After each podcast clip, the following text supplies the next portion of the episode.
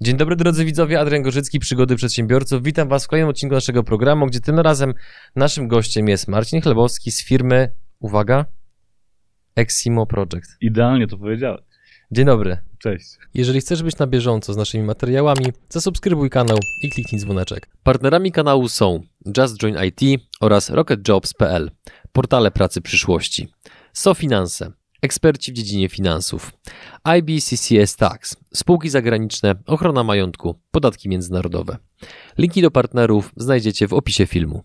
Marcinie, powiedz, y, bo wy się zajmujecie między innymi tym, że atakujecie firmy. Tak. Jak atakujecie firmy? To jest długa historia, jak atakujemy firmy i w ogóle jak to się zaczęło. Jak jest dobra, to posłuchamy. Jak zaczęliśmy, jak zaczęliśmy to robić. E, historia była dość prosta, ponieważ jeden z naszych klientów miał po prostu pewną potrzebę, którą mu zaopatrzyliśmy. A ta potrzeba wynikała z tego, że chciał sprawdzić, jak bardzo odporni na ataki są ludzie. Bo oczywiście możemy mówić o atakach na sprzęt, wiesz, na systemy, bazy danych. O tym też mogę ci opowiedzieć, ale może później. Mhm. Jeżeli się- powiesz mi, jak to robić, to tym bardziej posłucham. Y, tak, mniej więcej ci powiem, jak to robić. Dobrze. Ale skupmy się na ludziach. I mm, ten człowiek chciał przetestować, jak bardzo ci ludzie są odporni. I zaczęliśmy się zastanawiać, w jaki sposób to zrobić. I wykonaliśmy najprostszą, najprostszą rzecz, którą, którą dzisiaj także ci, ci źli wykonują, czyli podszywanie się pod, pod kolegów z pracy, pod szefa, pod kontrahenta. I to był zwykły, czysty mailing. I Mhm. okazało się, że ci ludzie niestety ulegają pod wpływem emocji, pod wpływem stresu, ale także radości. Ulegają i ich logiczne myślenie się wyłącza. Mhm. I popełniają błędy. A my te błędy wykorzystujemy, ponieważ ataki phishingowe, ataki phishingowe, co to jest atak phishingowy? To jest atak, który y, ma na celu wyciągnięcie pewnych konkretnych informacji. Albo haseł, albo dostępów, albo dodatkowych informacji, które nam pozwalają atakować głębiej i szerzej. Nie? Mhm. Dla tych z Was, drodzy widzowie, którzy jeszcze nie zarejestrowali, to będziemy rozmawiali o cyberbezpieczeństwie dzisiaj między innymi oraz o tym, w jaki sposób Marcinowi udało się zbudować firmę, która generuje kilkanaście milionów obrotu rocznie, zatrudnia 40 pracowników i między innymi właśnie zajmuje się atakami. Kontynuuj proszę. Y, tak, no i y, to doświadczenia tych ludzi, którzy zostali dotknięci naszymi testami, one są na tyle ciekawe, że później pokazujemy jej. To znaczy w Mhm. następnym etapie od y, momentu ataku y, przeprowadzamy szkolenia i dokładnie ci, którzy zostali dotknięci i ulegli, dowiadują się dopiero wtedy, że byli przedmiotem ataku. Mhm. Tylko, że kontrolowanego ataku. Nic się nie stało. E, nic się nie stało złego. Oni nam podali te hasła, nie wykorzystaliśmy tego, ale to już jest znak, sygnał, żeby, żeby następnym razem uważali. Nie? Mhm. A jak, jak się rodzi potrzeba skorzystania z Waszej usługi? Taki przedsiębiorca przychodzi i mówi: Słuchajcie, mam tutaj określoną kwotę pieniędzy, czy budżet, załóżmy 100 tysięcy złotych, bo też Mhm. nie wiemy, ile takie usługi kosztują jeszcze. Mhm. E, I chciałbym, żebyście sprawdzili, jaka jest, jak wygląda cyberbezpieczeństwo u mnie w firmie, czy pracownicy są podatni, czy nie. Jak, jak, jak, jak wygląda ten moment, że klient przychodzi i mówi, e, poproszę tę paprykę i tego ogórka. Jak przychodzi do was, to co mówi? Wiesz co, cza, czasami klient nie ma świadomości, Mhm. e, nie jest tak świadomy, jak mówisz. Nie? Dzisiaj to zagrożenie dotyczące e, atakami, związane z atakami cybernetycznymi, można powiedzieć, bazuje na takich trzech płaszczyznach. Ludzie są jedną, procedury i sprzęt. Nie? I każdy pracodawca, każda osoba, która prowadzi firmę, te trzy elementy musi jakoś zabezpieczyć. Nie? Czyli wiesz, Mhm. sprzęt, urządzenia zabezpieczające, firewall, routery, wiesz, urządzenia czy oprogramowanie, które zabezpiecza, zabezpiecza, zabezpiecza dane. Procedury to jest następny element, który powinien być w każdej firmie. Nie? Czyli A jest? Bywa różnie. Bywa bardzo różnie, zazwyczaj ich nie ma, niestety. E, Ale te procedury, jeżeli są, to wyznaczają pewne kierunki, jak ci ludzie powinni się zachowywać. Nie? No i przede wszystkim ludzie, którzy niestety nie działają binarnie, tylko po prostu działają pod emocji. I oni niestety są najgorszym, można powiedzieć, elementem tej całej układanki. Mhm. Ponieważ na nich można wpływać, co wielokrotnie udowadnialiśmy, przeprowadzając takie audyty w firmach i wielokrotnie przełamując te zabezpieczenia ludzi. Nim przejdziemy dalej, drodzy widzowie, to oczywiście robimy listę obecności. Dajcie znać w komentarzach, jaką branżę reprezentujecie, jaką firmę prowadzicie, bądź jeżeli nie prowadzicie żadnej działalności, to jaki wykonujecie zawód. 40 osób na pokładzie to nie jest mało. To już jest duża odpowiedzialność za nich, za ich rodziny, w pewnym stopniu oczywiście, bo też no, nie ma co za bardzo sobie uważam pewnych rzeczy brać do serca i na głowę, no bo potem człowiek może zwyczajnie, mówiąc delikatnie, oszaleć. Ale jak udało się tobie, wam zbudować firmę, która działa w takiej skali, w takiej branży? Co było kluczowe przez te minionych 11 lat? Wiesz co, przez te 11 lat to był taki stabilny rozwój, ale to, co było kluczowe, to chyba stało się przed tymi 11 latami, bo samo w ogóle dojście do tego, że powstała firma Eximo Project, to było dość ciekawe. Nie? Bo y, ja w sumie mm, swoją karierę zaczynałem w 98 roku, pracując w bydgoskiej, w bydgoskiej firmie informatycznej, kuźni talentów, w firmie Telmax. I tam właśnie zdobywałem pierwsze szlify i tam uczyłem się tego, co dzisiaj wykorzystuję co, co dnia. I te kilkanaście lat mojej pracy było związane z tym, że poznawałem technologię i skupiałem się nie tak jak dzisiaj na ludziach, tylko skupiałem się na sprzęcie, na tych firewallach, na tych IPS-ach, na routerach i byłem specjalistą w swojej dziedzinie. I przez te kilkanaście lat, mając świadomość tego, że to jest właśnie najważniejsze, jeżeli chodzi o bezpieczeństwo, okazało się, że no niekoniecznie. No niekoniecznie. I y, taką ciekawą książkę przeczytałem Mitnika, Kevina, którą, w której opisywał, że on właśnie łamał ludzi, ludzi nie hasła, a nie, a nie, a nie sprzęt. Nie? Mhm. I z perspektywy czasu on po prostu miał rację. Wiesz dlaczego? To jest prostsze. Zdecydowanie prostsze. Włamanie się do systemu bazodonowego albo systemu e, jakiegoś sieciowego, który naprawdę może być bardzo dobrze zabezpieczony, jest szukaniem pewnej luki, pewnego potencjału i to jest bardzo trudne, wymagające. A złamanie człowieka, który zna dostęp do tego systemu i on ci go po prostu wprost poda, jest trywialne.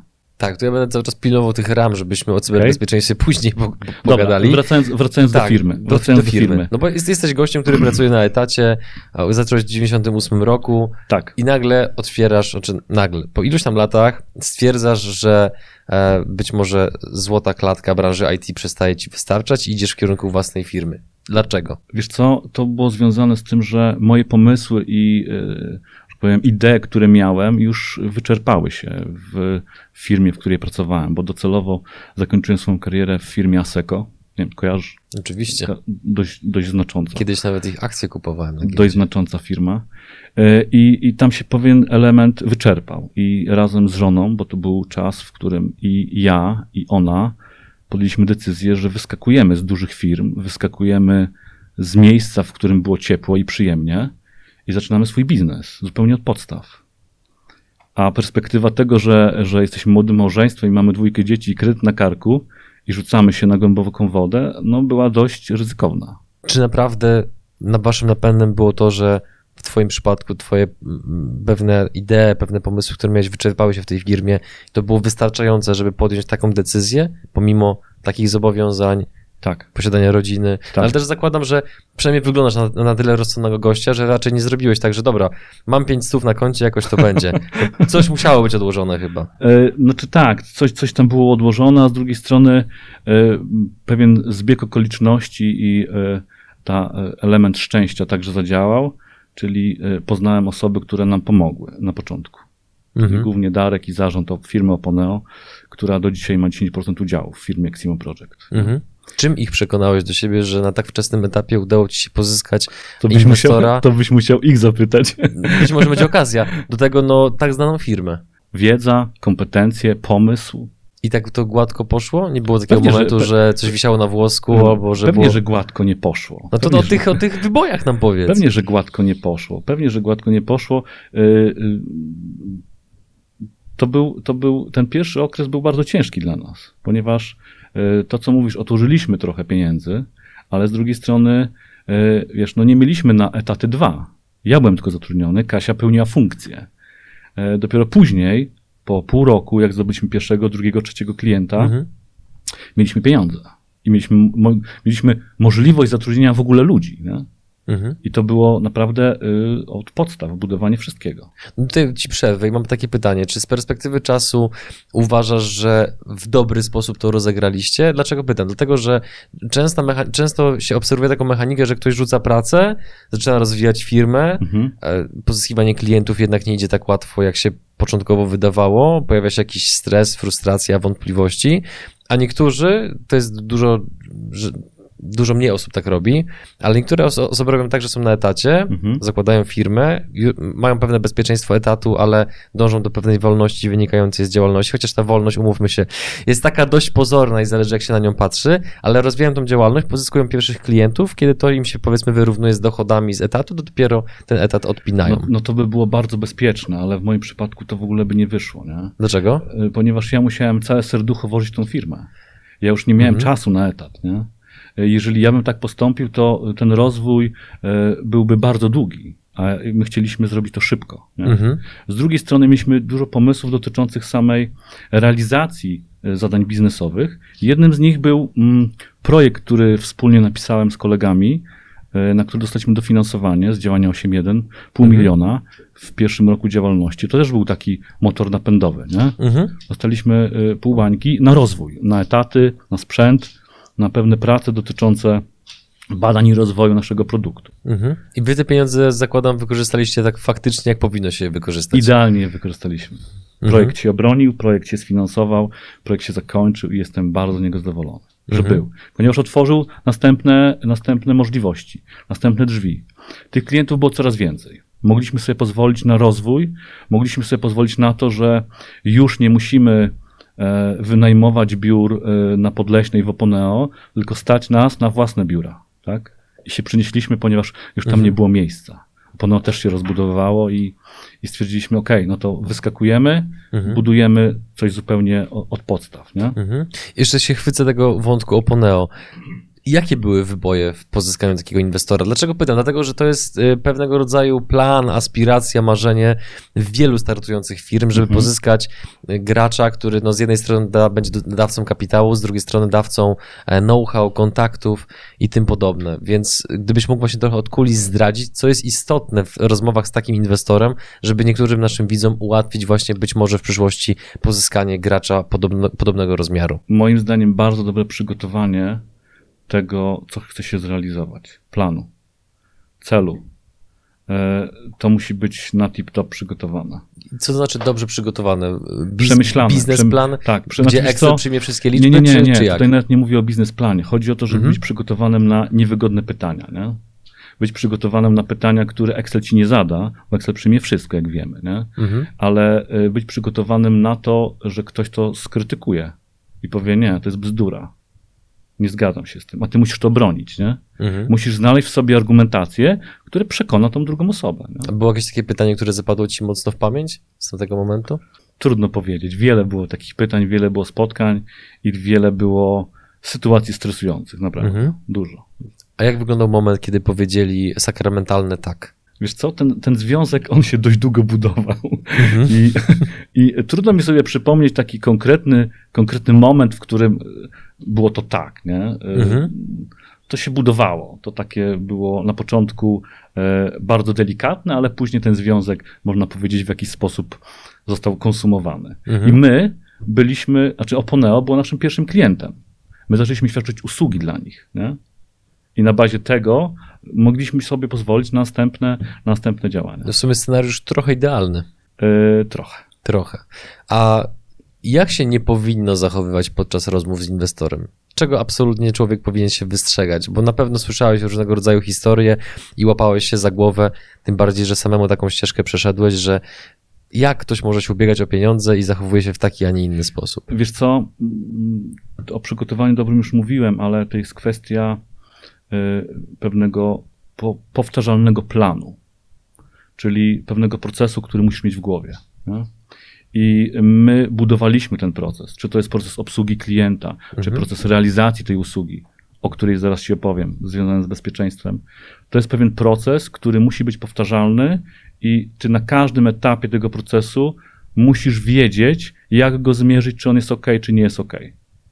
I według mnie y, to była największa moja trudność, nie? Żeby, żeby dojść do sytuacji takiej powtarzalnego pewnego elementu, który może przekonać tą drugą osobę. Biorąc pod uwagę to, jak branża IT jest w tej chwili rozgrzana i pewnie tak, to jeszcze potrwa długie lata, co jest kluczowe w pozyskiwaniu pracowników o takim profilu?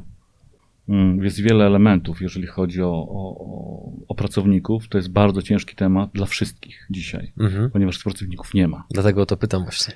Ja mam takie szczęście, my mamy takie szczęście, że zespół, który zbudowaliśmy, to jest pewien core, na którym, y, którego rozbudowujemy. To są ludzie, którzy pracują z nami już od, od kilku, kilkunastu lat mhm.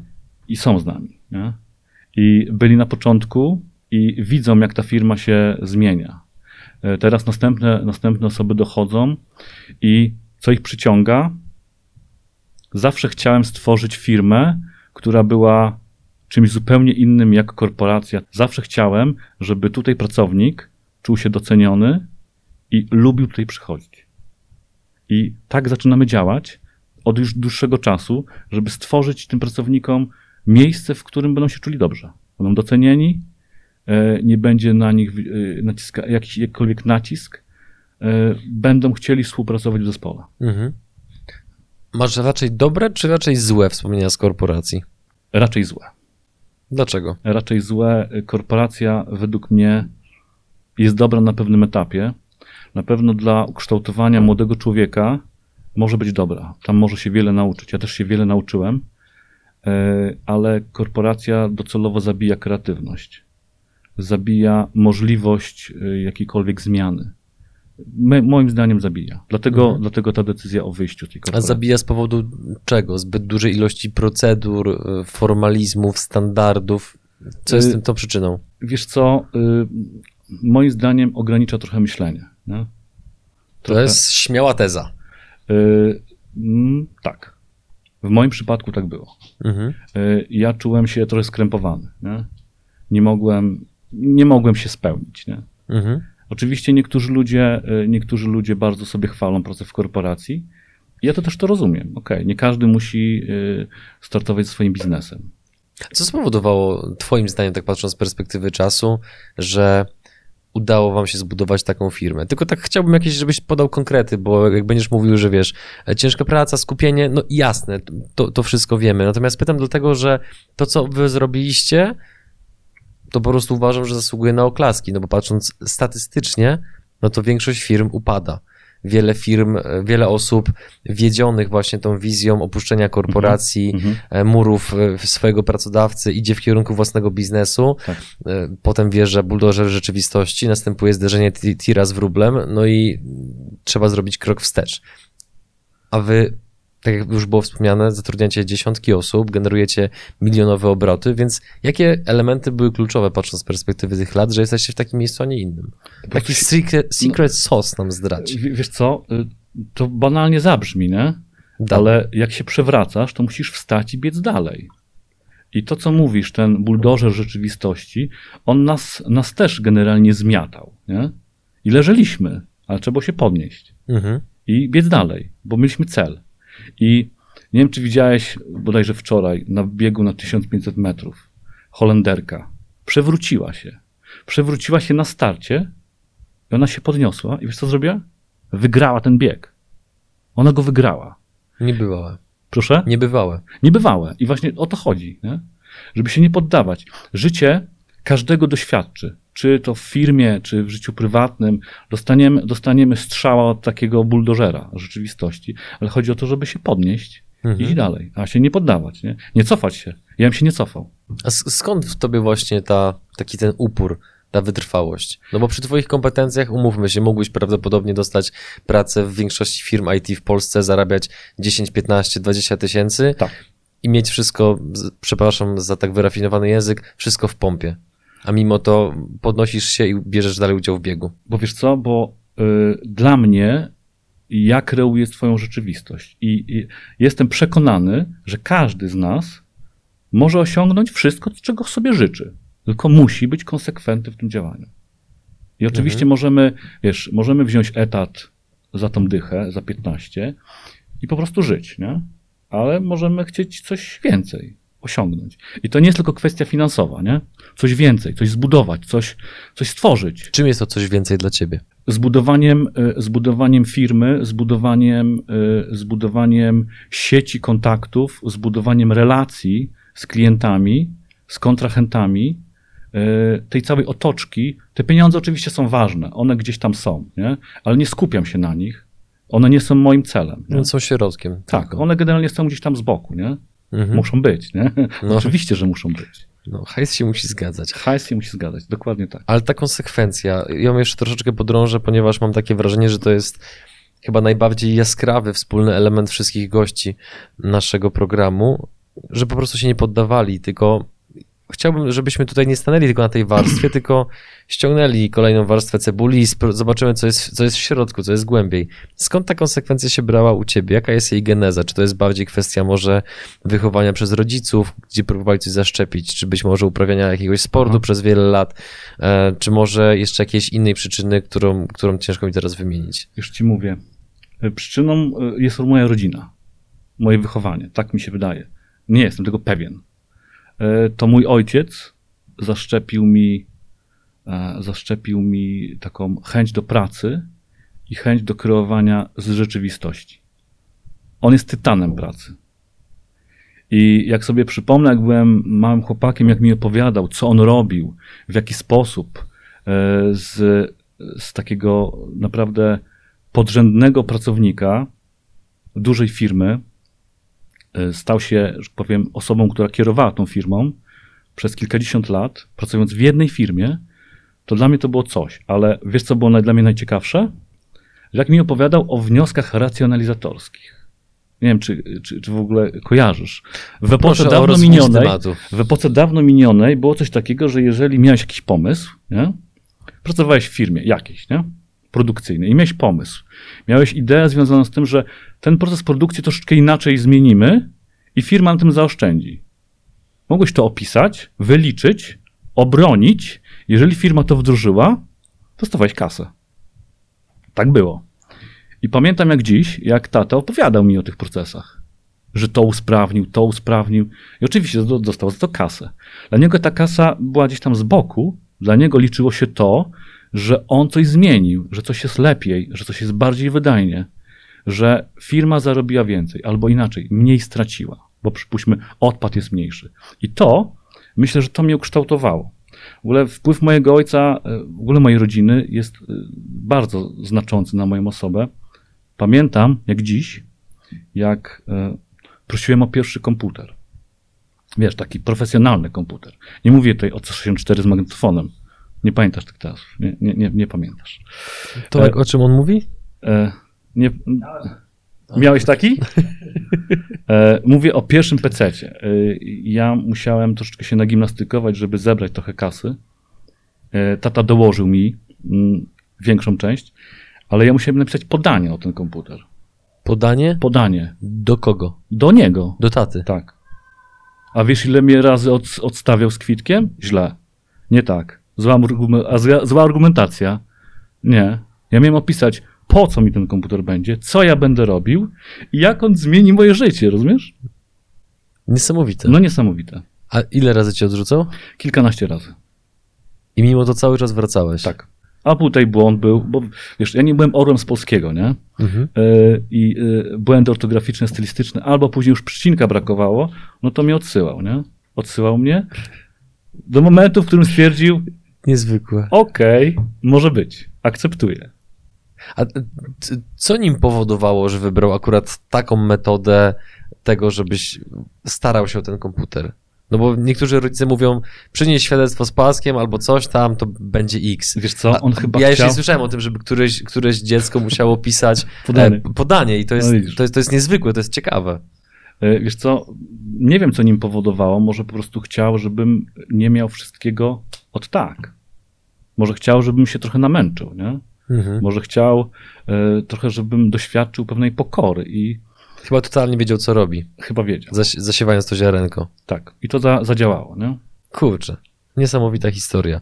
No właśnie, dobra, to przenieśmy się w czasie, y, gdzie od pisania podania o pierwszy komputer, teraz jesteście w momencie, gdzie rozważacie wejście na giełdę.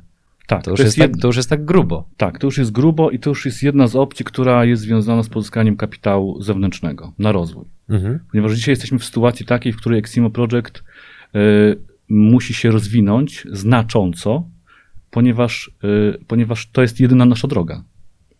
I jesteśmy już prawie przygotowani, żeby w tą drogę wejść. Nie? To, co mówiłem o tych procesach, procedurach, y, z jednej strony, y, z jednej strony w dużych korporacjach to tak jak, tak jak mówiłem, może być pewne obciążenie, a y, u nas te procedury czy procesy, które realizujemy, one są pewnym uporządkowaniem e, wielkiej improwizacji. Bo wielka improwizacja jest dobra, ale już nie teraz. Mhm. Dlaczego nie teraz? Za duża firma, za dużo obowiązków, za dużo klientów, za dużo tematów, to musi być ułożone. Dlatego, dlatego żeby ogóle pozyskać zewnętrzny kapitał, czy to będzie New Connect, czy jakakolwiek inna, y, y, inna metoda, Mhm. musimy być na to przygotowani, nie? bo ktoś może nam zadać niewygodne pytanie. Jakie Ja- byś niewygodne pytanie zadał sam, samemu sobie? E, W jaki sposób i w jakim czasie chcesz zwielokrotnić te zyski? Konkretnie, jaki masz pomysł na to? Na pewno masz odpowiedź na to. E, tak. Okej. Co, co jest kluczowe w przygotowywaniu firmy do wejścia na giełdę? No bo to jest, no, to jest znowu, podobnie jak pozyskanie inwestora, Mhm. co jest, to jest coś, o czym wiele osób myśli, wiele osób się stara, wychodzi to niewielu osobom. Tak uważam, że wejście na giełdę to promil ludzi, którzy w ogóle o tym myślą, to, Mhm. to, jest, to jest naprawdę bardzo, bardzo mała liczba, a tym, którym to się udaje, to jest jeszcze mniej. Wiesz co, ja mam na tyle możliwość, że doświadczenie moich kolegów e, z Oponeo, którzy także mają ogromny, ogromny potencjał i doświadczenie w tym, jak te firmy należy wprowadzać na giełdę. Ostatnio udany debiut Dadelo e, ze sprawą Ryszarda. e, Bardzo dobry temat.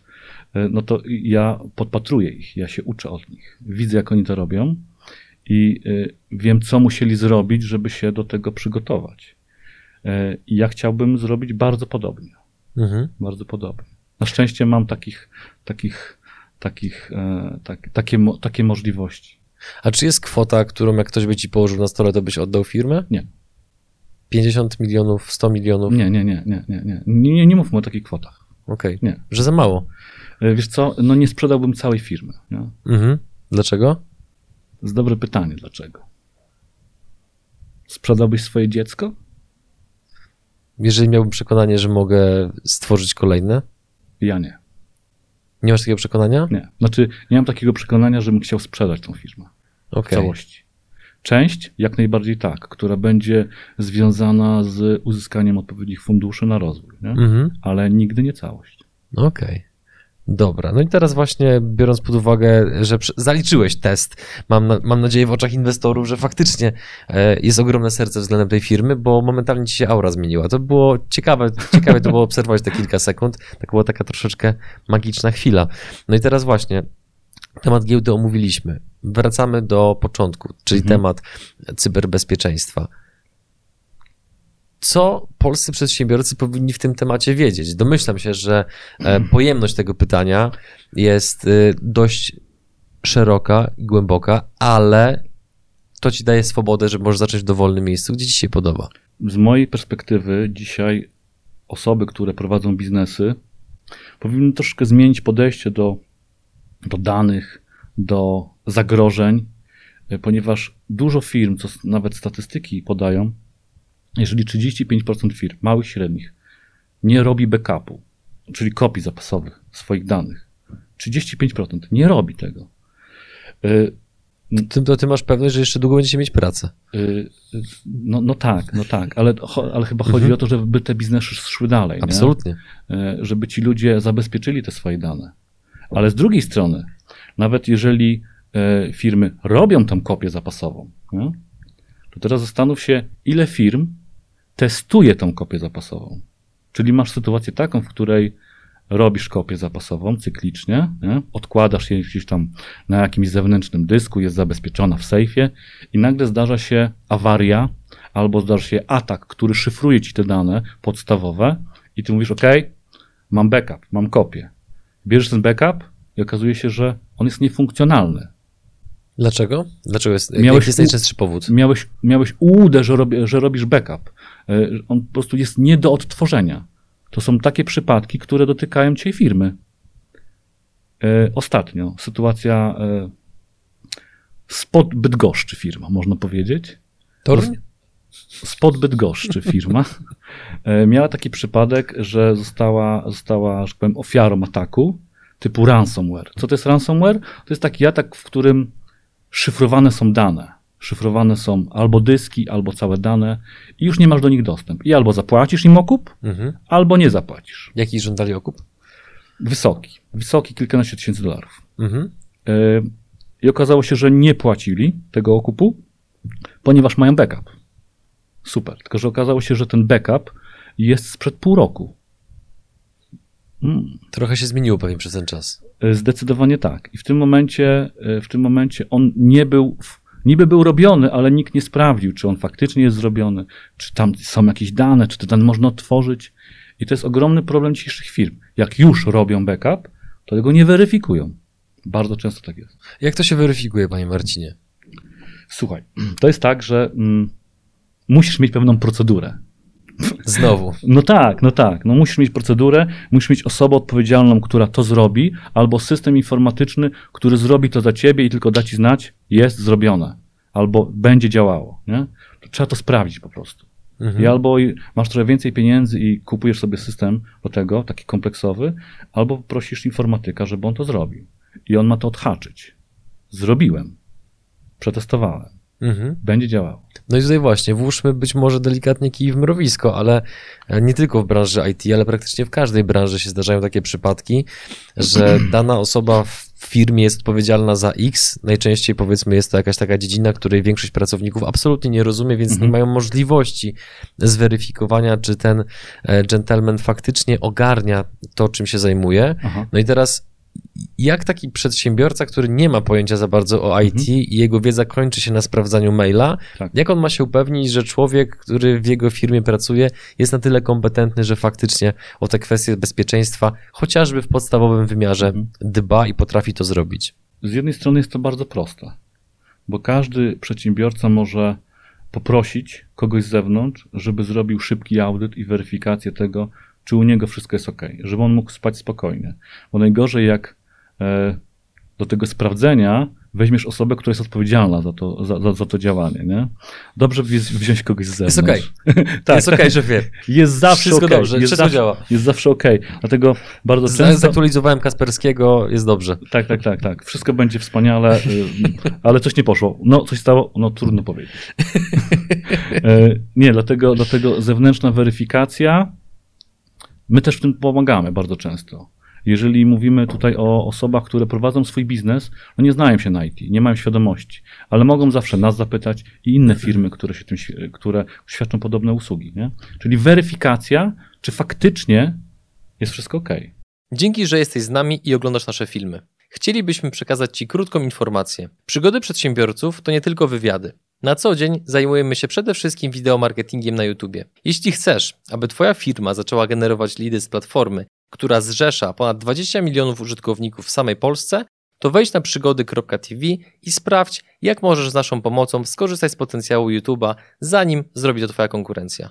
I tutaj kolejne pytanie, bo sam byłem świadkiem i takim trochę biernym uczestnikiem em, w- przy pewnej firmie, którą tutaj mus- musiałem jakiegoś ładnego słowa użyć, którą obserwowałem z bliska, okay. gdzie pewni specjaliści, e, nazwijmy to techniczni, właśnie mieli robić audyt tam akurat kwestii energetycznych w firmie i Mhm. bardzo często było tak, że kiedy ten audyt miał być robiony, to pracownik odpowiedzialny za kwestie energetyki w danym zakładzie sabotował ich działania, ponieważ obawiał się, że oni w pewien sposób ujawnią jego niekompetencje, e, niedbałość i tym podobne właśnie trupy, które są w szafie. Więc czy też nie jest troszeczkę tak właśnie w waszym przypadku, że wy wchodzicie do firmy, gdzie macie sprawdzić, no umówmy się, biorąc pod uwagę e, wszędobylską praktycznie cyfryzację, Mhm. no to czy taki pracownik akurat właśnie w pewien sposób nie sabotuje waszych działań po to, żeby prezes się nie zorientował, że w sumie ten Janek od dwóch lat to tak trochę pali głupa? takie sytuacje też się zdarzają. ta sytuacja, o której opowiedziałaś, e, no, ja mam podobne historie, nie? tylko jeżeli chodzi o IT. E, ale to na koniec dnia i tak wychodzi. Nie? Więc nawet jeżeli ten trup w szafie jest, to im szybciej go wyciągniemy razem, e, tym, tym, tym lepiej i zabezpieczymy to ryzyko. Mhm. Że zacznie, że mam brzydko pachnieć. Mhm. Więc ludzie, którzy są odpowiedzialni za pewne elementy dotyczące infrastruktury informatycznej, muszą mieć świadomość i mają świadomość tego, że jeżeli ktokolwiek wejdzie z zewnątrz, to to wyjdzie. I sabotowanie takich, no to, to ma naprawdę krótkie nogi. I to się kończy zazwyczaj nieprzyjemnie, bardzo nieprzyjemnie. Czyli? Ale wszyscy żyją. No nie, no pewnie, że wszyscy żyją, tylko na przykład dostali, dostali możliwość e, rozwoju w strukturach innych, e, innych e, organizacji. Okej, okay, dobra, to jest takie bardzo ładne określenie. Czuję ekscytację na zbliżającą się podróż. Wytłumaczenie słowa na spi... Nieważne. Idąc dalej. Jakie jeszcze inne błędy popełniają przedsiębiorcy? Omówiliśmy kwestię e, robienia kopii zapasowej. What else? Myślę, że dużym problemem jest to, że szczególnie w małych, średnich firmach nie zwraca się uwagi albo zwraca się bardzo pobieżnie uwagi na dostęp do danych i dokumentów w firmie. Nie ma tej gradacji uprawnień, że wszyscy mają dostęp do wszystkiego. Y, to jest powszechne. To jest powszechne i, y, i każdy może dostać się do tych dokumentów, każdy może je zmodyfikować, skasować. Bardzo często tak jest bo jest tak prościej, nie? Nikt nie ma osoby, która w jakiś sposób odpowiada za to bezpieczeństwo, nawet dostępności do tych dokumentów, danych, baz danych. Jest to, wiesz, jeden wielki worek otwarty dla każdego. Nie? Mhm. I później mamy kwestię rotacji pracowników. Dzisiaj nie tylko w IT ona następuje.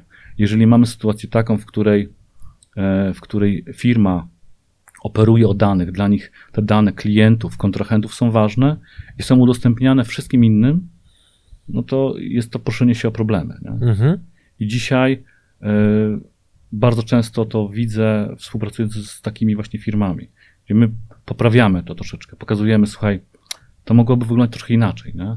Zastanów się, czy wszyscy muszą mieć dostęp do tego. No nie. No to po co mają?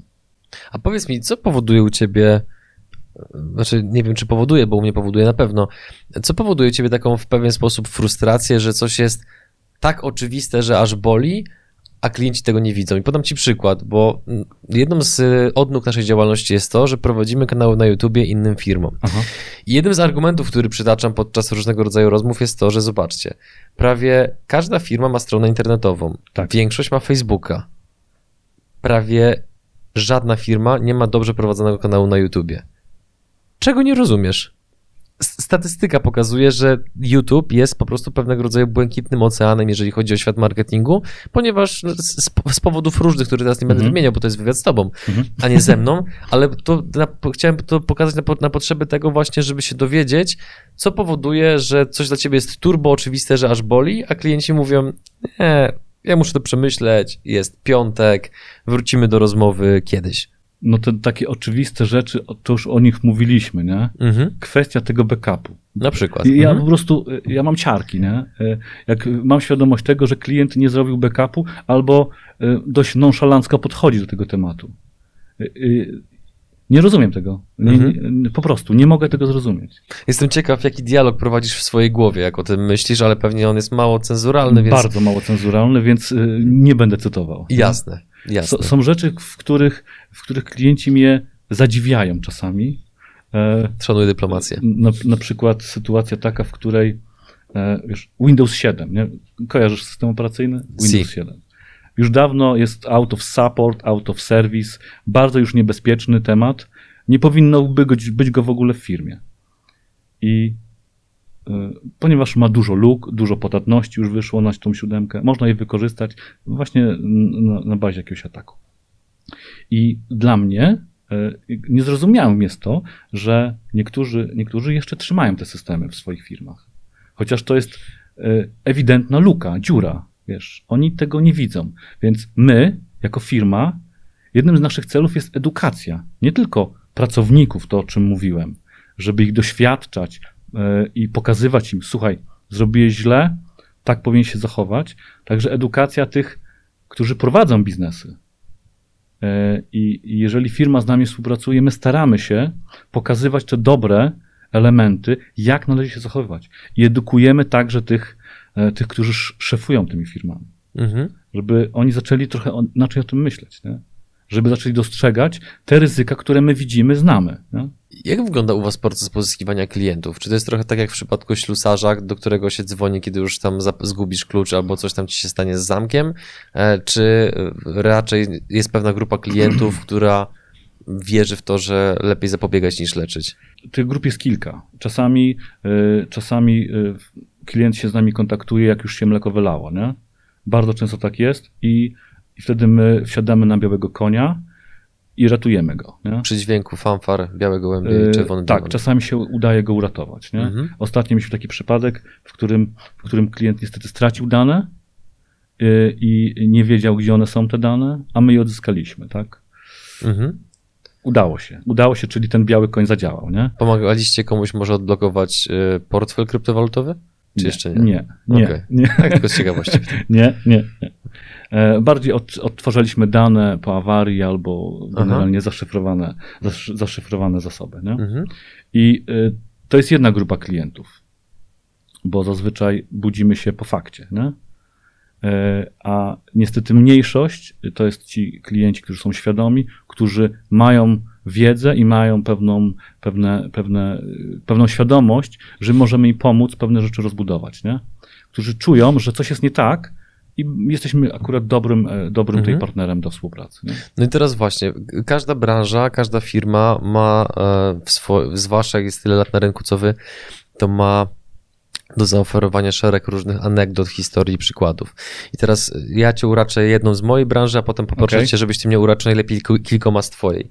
E, kiedyś mieliśmy takich dwóch dżentelmenów w studiu, którzy akurat zajmują się inwestycjami w plantację awokado w Kambodży. Okay. No, bardzo egzotyczny temat. No mm. i przyszli z takim nastawieniem, że okej, okay, no to tam wystąpią, zobaczymy co z tego będzie, no tam YouTube raczej tych wyników nie dowozi. No i zrobiliśmy to nagranie i tak, no, zrobiliśmy je, że tak powiem, zgodnie z recepturą przygód przedsiębiorców. No i tak nie chwaląc się, wyszło, że ten wywiad im wygenerował jakieś 700 tysięcy od inwestorów Aha. w środku pandemii, więc tam, no, po prostu oczy wyszły e, z orbit e, i wszyscy oczywiście byli z tego powodu zadowoleni, szczęśliwi i tak dalej. Mm, no i to pokazało e, w pewien sposób siłę YouTube'a. I teraz chciałbym, żebyś ty mnie uraczył anegdotami, jakie są najciekawsze ataki które ty obserwowałeś, którym zapobiegliście, gdzie mhm. właśnie ten biały koń naprawdę był, no jak po wizirze, naprawdę bielutki. Jeżeli oczywiście, jeżeli oczywiście to możesz zdradzić, bo też nie wiem na ile jakie są kwestie poufności w waszej branży, no bo jednak waga tego, co wy robicie, jest na troszeczkę innym poziomie niż zrobienie skutecznego filmu na YouTubie. E, tak, wiesz co, ja bym ci opowiedział kilka historii dotyczących samych, samych ataków, które my przeprowadziliśmy mhm. bo to jest dość ciekawe. Nie? Jak dzisiaj, e, jedno zlecenie, które mieliśmy od firmy, było to zleceniem związanym z zarządem. Czyli zarząd firmy był obiektem naszego ataku. A kto to zlecił? Zarząd? Na siebie samego, czy ktoś inny? Yy, można powiedzieć, że członek Rady Nadzorczej zlecił. A, siedział sobie w sobotę przy piwku i stwierdził, a, zlecił. zróbmy taką niespodziankę. zlecił, tak, okay. zlecił. Yy, I mieliśmy dotknąć zarząd. E, bardzo świadomych ludzi. E, my, rozpoczynając ten nasz, tę naszą usługę, najpierw rozpoczynamy od takiego rozpoznania, z kim mamy do czynienia. Taki, przeprowadzam taki biały wywiad, nie? taki OSINT.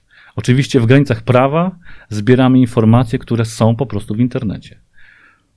A tych informacji jest bardzo dużo. Tylko trzeba wiedzieć, gdzie Aha. zajrzeć. Nie? A czy czasami trafiacie na informacje, na których nie chcielibyście trafić? Oczywiście. Co wtedy z nimi robicie? Permanentnie je wykorzystujemy do ataku. Okej, okay, kontynuuj. E, I tak było w tym przypadku. E, zebraliśmy bardzo szczegółowe dane na temat osób, które mieliśmy zaatakować. To był taki atak celowany, czyli, czyli dużo czasu poświęciliśmy na wywiad. E, my się do tego przygotowywaliśmy. Takie, takie przygotowanie trwa co? Dni, tygodnie, miesiące? Jak to, to się trwało rozkłada? dwa miesiące. Mhm. To trwało dwa miesiące, ponieważ były dość duże problemy e, i musieliśmy e, no, działać, można powiedzieć, bardzo, bardzo cierpliwie, ale udało się nam zyskać informacje, których, e, które pozwoliły nam ich odpowiednio zaatakować. Sam atak, sam, same ataki też trwały około dwóch miesięcy. badaliśmy, w jaki sposób oni się zachowują. I to było, i to było w naszej pracy, w ogóle to jest w ogóle mega podniecające, jak tworzysz atak na osobę, o której wiesz bardzo dużo. Wiesz, jakie ma preferencje, wiesz, gdzie chodzi, wiesz, co lubi, e, wiesz, jakie sporty uprawia, wiesz, jaką muzykę słucha, wiesz, gdzie był ostatnio na wakacjach. Z każdym kolejnym punktem, który odhaczasz, to jest coraz bardziej stresująco dla mnie, bo to jest naprawdę przerażająca wiedza. No i teraz chodzi o to, że nie, że nie, że nie zdobywasz wiedzy tylko i wyłącznie o tej osobie, tylko o całym jej, e, że tak powiem, Ekosystemie. no dokładnie tak. Czy ma żonę, Kochanka. kochankę, a może kochanka.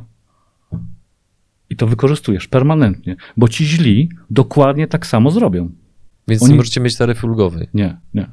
Są oczywiście pewne scenariusze, które nie przechodzą przez sito cenzury, bo są po prostu przegięciem, nie? Typu? Podam ci taki przykład, który nie przeszedł. E, Kilka lat temu, jak były, były takie nawałnice e, na Pomorzu, Mhm. gdzie tam dużo osób straciło majątki e, i e, to była taka sytuacja, że robiliśmy, robiliśmy atak na jedną z firm, która była w, w, w polu urażenia tej wichury i mieliśmy się podszyć za urząd gminy, żeby wysłać informację do wszystkich pracowników, że tutaj jest wniosek o dofinansowanie ze względu na e, skutki tej nawałnicy i proszę otworzyć tego maila. A w tym doku, czyli w pliku wordowskim był zaszyty pewien, pewien skrypt, który nam umożliwiał wejście na ten komputer. Nie? Tak to zrobiliśmy. E, No i to nie przeszło. Nie? To nie Przeszło. Dlaczego? No nie puściłem tego. Wewnętrznie Tak. jakby miałeś wątpliwości takiej Tak. natury moralnej. Tak, zdecydowanie tak. I są pewne scenariusze, które nie przechodzą, nie? Mhm. ponieważ wiedziałem, że ci ludzie po prostu stracili ogro, ogromne pieniądze. Mhm. E, I teraz my to wykorzystujemy. Nie? A zrobiłeś kiedyś coś tak grubego, co z perspektywy czasu, kiedy no, człowiek nabiera pewnej dojrzało, dojrzałości, ma pewne przemyślenia i nagle stwierdza, pewnie, że, że tak. kurczę, pewnie, no, że tak. mogłem nie kopać w krocze glanem tego gościa, nie? Pewnie, że tak. No to dawaj. E, Jeżeli chodzi o ten biały wywiad, to o czym ci opowiadałem, Tak. jak zbierać informacje, jakie informacje my wykorzystujemy, ja sam byłem ofiarą takiego, można powiedzieć, ataku. To jest dość ciekawa historia, ponieważ e, ten atak e, zrealizował przyszły, niedoszły mój pracownik. Bardzo chciał z nami pracować. Bardzo chciał z nami pracować i mm, Chciał pokazać umiejętności w praktyce. Trochę tak, trochę tak i y, wiesz co, na początku to było nawet przyjemne, y, w jaki sposób próbował nas do siebie przekonać, ale jak dostałem puzzle z moimi dziećmi, to już y, niekoniecznie się czułem komfortowo. Robi się dziwnie. No robi się dziwnie, nie?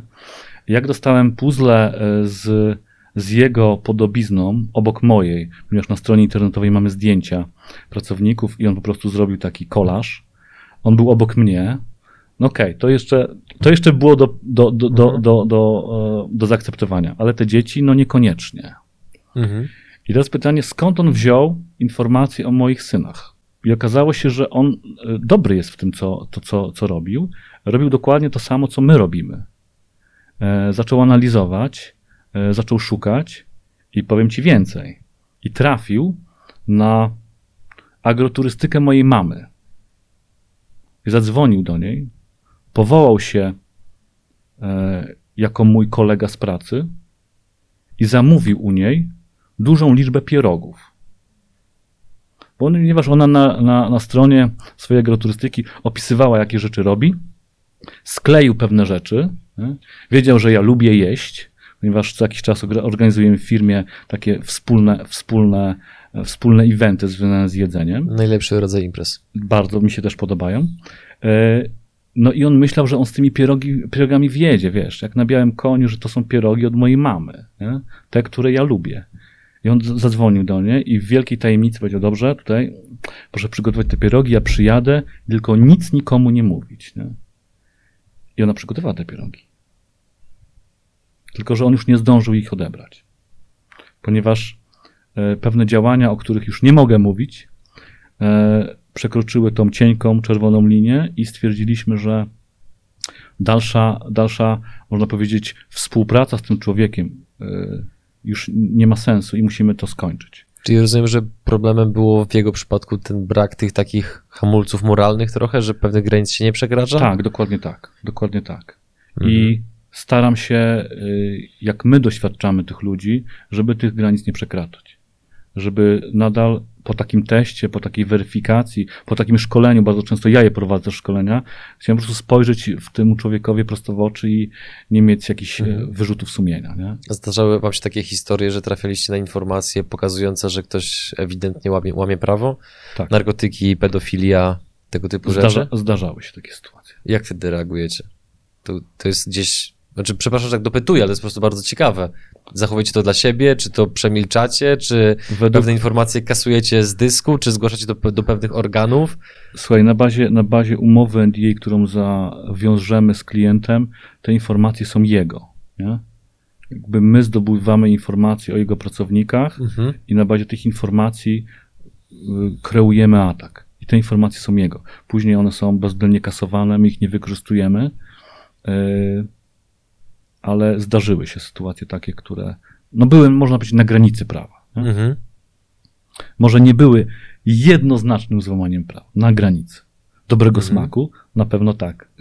To kontynuując w takim razie, bo tutaj zrobiliśmy taki troszeczkę e, poboczny wątek, poruszyliśmy, bo mówiłeś o tym, że przygotowywaliście się, zbieraliście dwa miesiące informacje i dwa miesiące wykonywaliście atak na Tak. tą konkretną firmę, na ten tak, zarząd. Na, na, ten, na ten zarząd i okazało się, że, e, że te wszystkie informacje, które zdobyliśmy, e, no przez te dwa miesiące niestety nie dały spodziewanego efektu. Nie, nie dały spodziewanego efektu i później... Czyli, że ich nie złamaliście. nie, nie, zła, nie złamaliśmy ich przez te dwa miesiące. Mhm. E, i później nastąpiło, nastąpiło przełamanie, to znaczy usiedliśmy jeszcze raz do stołu, zebraliśmy wszystkie te jeszcze raz dane, przeanalizowaliśmy to i stwierdziliśmy, dobra, teraz taki atak. I wszystko zadziałało.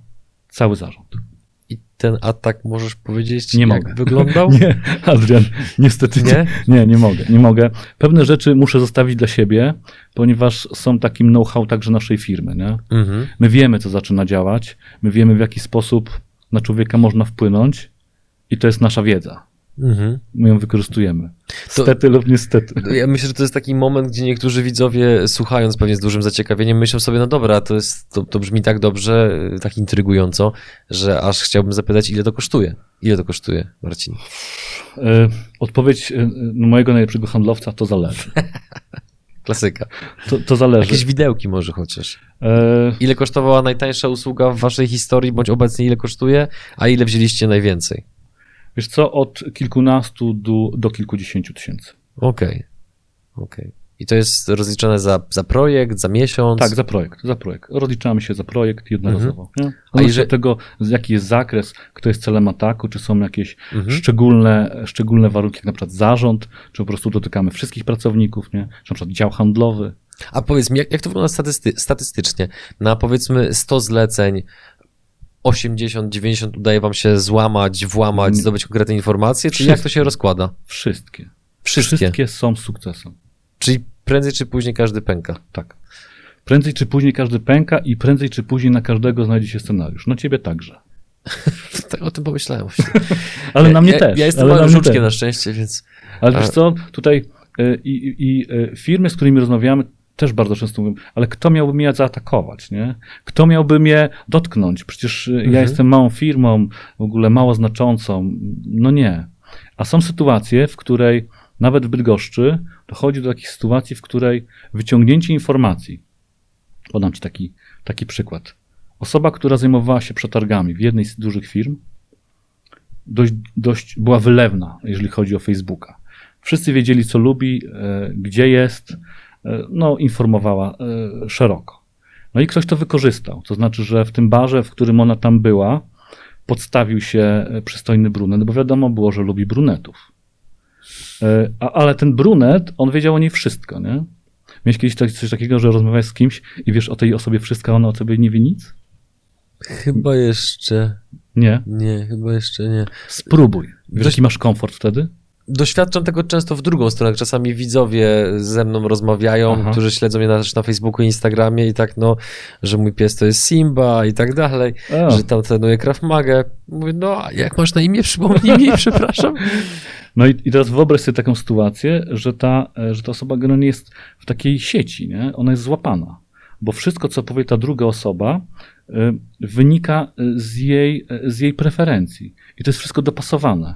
I ona czuje, że wiesz, złapała Boga za nogi, że jest ta druga połówka. Tak, że, że oni... w sekundzie uwierzyła, że jest ktoś, że to jest ta druga połówka pomarańczy właśnie. Tak, tak, tak, wiesz. I, i super się z, nim tak. gada. Jeden drink, drugi drink, trzeci drink i okazało się, że on po, w podobnej branży pracuje. A co robisz? A to, a tamto. A ty jakim projektem pracujesz? A nad tym, aha, czy a kto robi tę wycenę?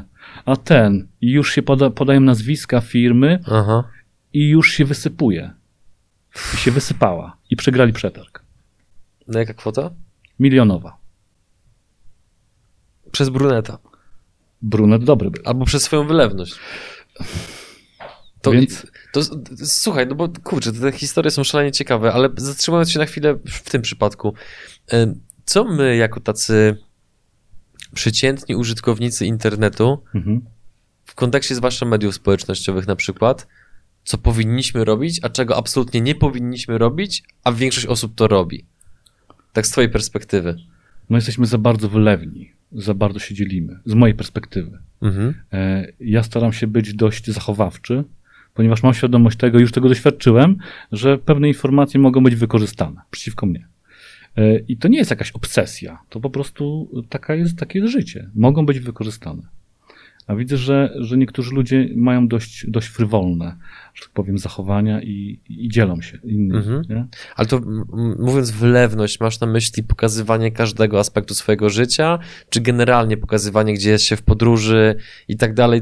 Co rozumiesz przez wylewność? No, pokazywanie gdzieś się w podróży to moim zdaniem to jest duży błąd, nie? bo już wiadomo, że ciebie tam nie ma, na przykład w domu ciebie nie ma, nie? Mhm.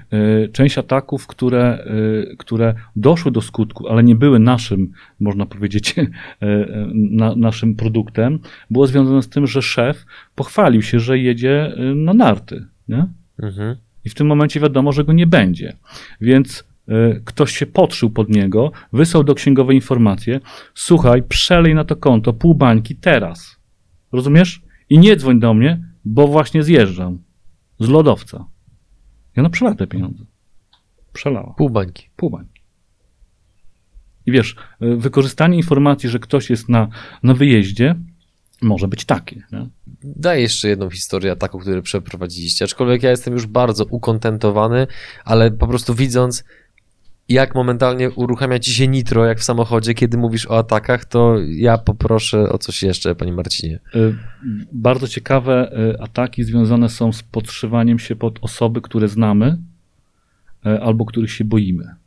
I z naszej perspektywy najlepiej działają niestety negatywne emocje. Strach. Czy, czy się boimy? Strach, mhm. strach, gniew, jakaś frustracja. W tym momencie w tym momencie, w tym momencie nie działamy racjonalnie. Nie? Mhm. I y, bardzo dużo przykładów, których, który jest sukcesem, to jest albo podszycie się pod szefa, który mamy świadomość tego, że jego styl zarządzania jest dość autorytarny. O, na przykład. I w tym momencie takie komunikaty y, po prostu wchodzą, nie? Wchodzą. Mhm. E, uwielbiamy się podszywać pod informatyków. Bardzo. E, bo ich nie wiem dlaczego no, ludzie się jakoś obawiają, albo nie wiem, albo ich po prostu słuchają. Nie? Mhm. Proszę zmienić hasło. Tutaj jest link. I wszyscy zmieniają hasło. Tylko, że wcześniej podają nam to swoje hasło stare. Nie? To jest aż tak proste? To jest aż tak proste. To jest przerażające, nie? No, to na maksa. No. I teraz wyobraź sobie, że, że taki jeden mail wysłany y, z, z domeny, które, wiesz, różni się tylko jedną literką, ale nikt tego nie zauważa mhm. E, i podszycie się pod administratora i e, stworzenie scenariusza fikcyjnej strony internetowej, którą możemy zrobić od tak, e, powoduje, że my zbieramy te hasła i mamy, możemy je wykorzystać. Możemy się zalogować za tego użytkownika, na jego konto i możemy dalej, wiesz, eksplorować, podsuwając się już za niego z rzeczywistego jego konta. Idziemy dalej, idziemy dalej. A najlepsze jest to, że czasami wchodzimy w dialog z tą drugą osobą. Z tą, pod którą się podszywacie? Nie, nie, nie. To, to, tego, e, tą, ten, tym naszym celem. Nie? Okej. Podszywamy się pod administratora i zaczynamy dialog z tą drugą osobą. Mhm. I wyciągamy dodatkowe informacje. I ona jeszcze nie jest zorientowana. I to może trwać tydzień na przykład. Nie? Podając nam następne informacje. nie? Rzadko się zdarza, że mi słów brakuje w programie. E, tak, a powiedz mi, e, pozostając w tym temacie ataków, czy ma, obsługujecie też, też takie zlecenia, że na przykład przychodzi do was firma A i prosi was o atak na firmę B?